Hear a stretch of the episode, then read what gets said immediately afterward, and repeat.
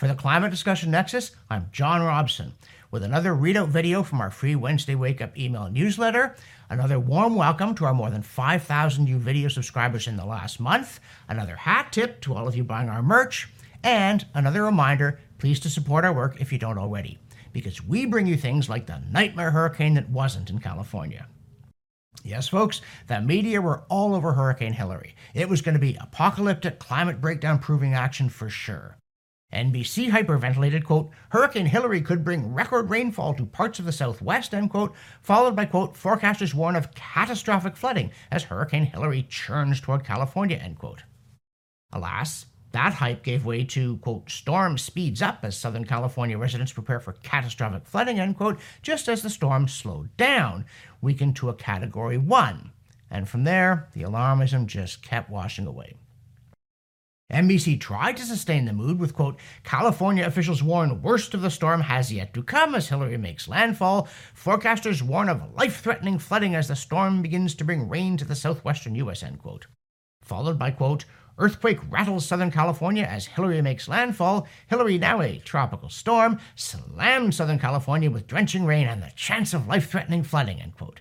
Please, guys? Huh? Huh? Can we? Next came, quote, historic rainfall slams LA, end quote, before the anticlimactic or anticlimactic, quote, tropical storm Hilary has now entered the history books as the first to hit Southern California in 84 years, end quote. Which would have some people wondering, with all this talk of hurricanes a blowing and rivers overflowing, why it's the first one since 1939 and what caused that one? Was it the Model T? They might also ask, well, why wasn't it a hurricane when it hit? Isn't climate breakdown making them frighteningly routine? Also, the story said that the National Weather Service, quote, official weather station for LA at the University of Southern California measured 1.53 inches of rain, breaking a record that was set in 1906, end quote. So, there was rain back then too, and this one wasn't a record, it was just a record recently. And what about pre 1906? If it rained harder back then, and historical accounts certainly suggest that it did, what's this nonsense about a record? What about the record flooding of 1822? Or the floods in 1850 that turned the Sacramento Valley into an inland sea and Sacramento into a second Venice? Did the journalist forget to Google? As for all that death, Heatmap Daily conceded on August 21st that, quote, it sounds like Los Angeles may have made it through the brunt of the storm with only minor damage, end quote. What a ripoff. As for the predicted heaps of corpses deposited by the raging climate breakdown floodwaters, uh, the New York Times ended up saying, quote, after bracing for the worst, the state has so far recorded no deaths from Tropical Storm Hilary, officials said, end quote. In the newsletter, we also note that when Statista emailed us to ask which plant milk is the most sustainable, our response was, who cares, on several grounds, including that meme about an angel trying to explain to God that humans are making milk from nuts after he gave them all these different animals. But the piece that we were invited to ingest started it, quote, it comes as no surprise that among milk options, cow's milk is the least sustainable in terms of the carbon dioxide emissions and water consumption associated with its production, end quote. No surprise? Cow's milk has proven remarkably sustainable, at least in the sense that production has been sustained and increased since the invention of farming for one reason above all others. Cows are the best at making milk for people, all things considered. You get the best nutritional package from the least amount of feed, labor, and other inputs. But, in keeping with G.K. Chesterton's jibe that, quote, when the Puritans say they are Democrats, they mean that they really have a universal desire to prevent ordinary people from doing ordinary things, end quote. What really comes as no surprise to us is finding that alarmist progressives would now turn on our favorite and best kind of milk, having attacked every other good thing in our lives. And now, I'm going to interrupt myself briefly to ask you please to help support our work. Because here at the Climate Discussion Nexus, we don't get lavish government grants, we don't get big foundation money, and contrary to what our critics say, we're not in the pocket of the Koch brothers. We're dependent on our viewers and our readers to make a pledge, one time or monthly, big or small, just click here, a cup of coffee a month. That's what it takes to help us keep producing these videos and our newsletter and pushing back against the climate alarmist steamroller. And now, back to me. In the newsletter, we also pointed out that after the New York Times declared the climate driven, quote, end of the summer vacation as we know it, end quote, Air Canada's frequent flyer Aeroplan urged us to, quote, hurry to the heat while 2X is still here, end quote, and even accompanied it with a picture of an attractive young surfer whose day in tropical paradise apparently won't be complete until I step off the airplane. Despite which, National Geographic warns that, quote, as climate change brings more extreme heat, air conditioning use is going to skyrocket, baking the planet even more, end quote. Not just baking it, baking it even more. What are we, refried beans? Actually, to quibble, it takes a temperature of at least 140 degrees Celsius to trigger the Maillard reaction. Meanwhile, an alert viewer notes of the dreaded heat dome that, quote, they used to call it a high pressure system. Felt so much cooler back then, end quote. Now at CDN, we try to be fair minded, so we're giving credit where due. Greta Thunberg canceled an appearance at the Edinburgh International Book Festival for something called, quote, Greta Thunberg, it's not too late to change the world, end quote, because she accused the festival's main sponsor, that's investment managing firm Baillie Gifford, of greenwashing. And we really sincerely do admire her for being consistent and principled. In fact, we wish all climate alarmists were like that, because then they'd never use anything powered by or made from petrochemicals, and we'd never hear from any of them again about vacuous change or anything else. Mind you, when a Finnish university awards the Swedish Skuld an honorary degree in theology, we can only say, hey, it wasn't us that said the climate cult had become a religion, and then add that it would have been even sillier to give her one in science. And then, returning to our theme of apocalyptic rhetoric and misleading weather maps, a particularly comic example of seeing what you expect to see on climate, regardless of what the world keeps trying to show you, came again from Britain's GB News, courtesy of another alert reader. An August 1st story shrieked that, quote, UK weather forecast scorching Azores plume to trigger 32C heat wave in Britain as maps turn red, end quote unlike, say, Britain's.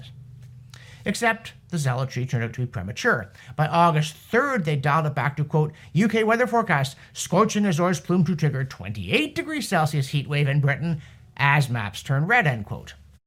By August 7th, it was, quote, UK weather forecast, exact date heat wave to bake Britain as scorching African plume hits, end quote, with, brace yourself, quote, highs of 26 degrees Celsius expected in some southern areas, end quote, while it might possibly reach 30 in London and a few other spots.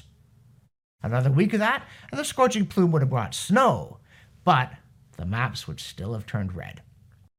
And in fact, Britain was having such a cool summer that Stoke on Trent Live went heat stroke on T- Trent Live with a ludicrous headline quote, scorching 25 degrees Celsius sun to bake Stoke on Trent this week as summer washout finally ends, end quote, before throwing in the towel by showing a pretty girl sunbathing with the comment quote, the best of sunshine will most likely be found in central and eastern parts of the country Unfortunately for those in the west and southwestern areas of the country, conditions are expected to be cloudier and wet. End quote. See, 25 degrees Celsius is nice. It is not scorching. In the newsletter, we also note a curious thing about climate alarmism, namely how uncurious the people who are forever banging on about the science are about the science. For instance, on this critical claim that the recent rise in atmospheric CO2 is driven by human emissions. And this claim is actually odd because, to answer a question from another alert viewer, even the most dyed in the Kool Aid alarmist concedes that humans only contribute less than 4% of the total annual emissions into the vast, complex, and overwhelmingly natural carbon cycle. So, why isn't natural CO2 blamed for the increase?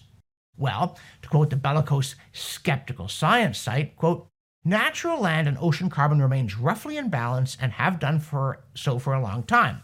But consider what happens when more CO2 is released from outside of the natural carbon cycle by burning fossil fuels. The land and ocean cannot absorb all of the extra CO2.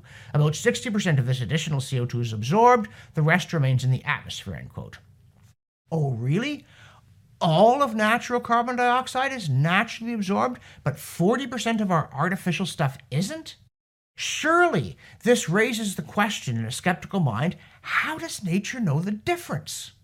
Aren't they even slightly curious about that? Now, we know there's a strong tendency for those who subscribe to what Thomas Sowell called the unconstrained vision to mistake their wishes for practical policies. As when we hear things like, quote, that clean energy future is arriving faster than you think, end quote. That's from the New York Times. Hat tip to the Manhattan Contrarian. Or there's the head of Climate Action Network Canada tweeting about the Canadian government's amorphous plan to end all fossil fuel subsidies except the good ones, without any plan for telling which is which. And this tweet boasted, quote, today's announcement is the result of tireless work by at Can Rat Can members and allows us to start imagining the Canadian government as accelerating the energy transition rather than slowing it down, end quote. Yeah, and you better imagine it, because in the real world, it's not happening, and they have no idea how to make it happen. In the newsletter, we also continue to honor the scientific work of Alimonti et al., 2022. That's the paper that was too honest for the climate censors, who prompted the journal to retract it on the grounds that, although it was true, the implications of it might cause people to commit thought crime. And this week, we look at what they said about tornadoes. According to the authors, quote, a tornado is a vortex extending upward from very near the surface, at least as far as cloud base, with cloud base associated with deep, moist convection, typically a cumulonimbus cloud, that is intense enough at the surface to do damage, end quote. Lay people call it that thing that took Dorothy to Oz, because the US gets lots of them, and it always has, which is one of the reasons it has the best long term database. Now, to be sure, that database does show an apparent upward trend. But here's the catch. Prior to the installation of Doppler radar and the advent of smartphones, with everyone wanting selfies with a funnel cloud in the background, most small tornadoes were never reported, so they were never counted. But now they are, and thus an increase in spotting them looks like an increase in them hitting us, as is made plain by the fact that strong tornadoes, the ones that almost always did get noticed, are declining. This week, we also started a new series summarizing a major 2020 study by Bjorn Lomborg looking at likely trends over the 21st century and the likely impact of policies like the Paris Accord to see whether these policies will make us better off or not. And yes, it sometimes takes us a while to get around to these things, so please get around to sending us money so we can hire more staff. Meanwhile, Lomborg actually thinks, quote, climate change is real and its impacts are mostly negative, end quote, but he adds that, quote, common portrayals of devastation are unfounded, end quote. So, we can't describe him as an alarmist, nor can his critics dismiss him as a denier. Uh, well, actually, they can and they do. But it's even more unreasonable because his study draws entirely on data from mainstream alarmist groups like the IPCC, the UN, and national governments. And that should make it even harder to ignore his findings. But the problem is they don't like his findings because his bottom line conclusion is that climate change will likely reduce global income by about 4% from where it would otherwise have been, but that climate policies that try to prevent it would reduce it by a lot more. He calculates that every dollar spent meeting Paris Treaty commitments will only generate about 11 cents in benefits, so it's a wretched investment. And finally, what could be more Canadian than maple syrup? So, from the CO2science.org archive, we present a study of the impact of CO2 on, quote, leaf net photosynthesis during the end of the growing season, end quote, in sugar maples. And okay, the authors worked on three year old Acer saccharum in Massachusetts, New England, which apparently claims that it's a big spot for maple syrup. But, putting all that chauvinism aside, the point is more CO2 didn't make the leaves fall sooner which might seem like a strange thing to even investigate until you learn that alarmists had been claiming it as another potential negative impact of giving plants more plant food. Sorry, guys, not even that. For the Climate Discussion Nexus, I'm John Robson, and I know it rains in California and that Canada has the best maple syrup, eh?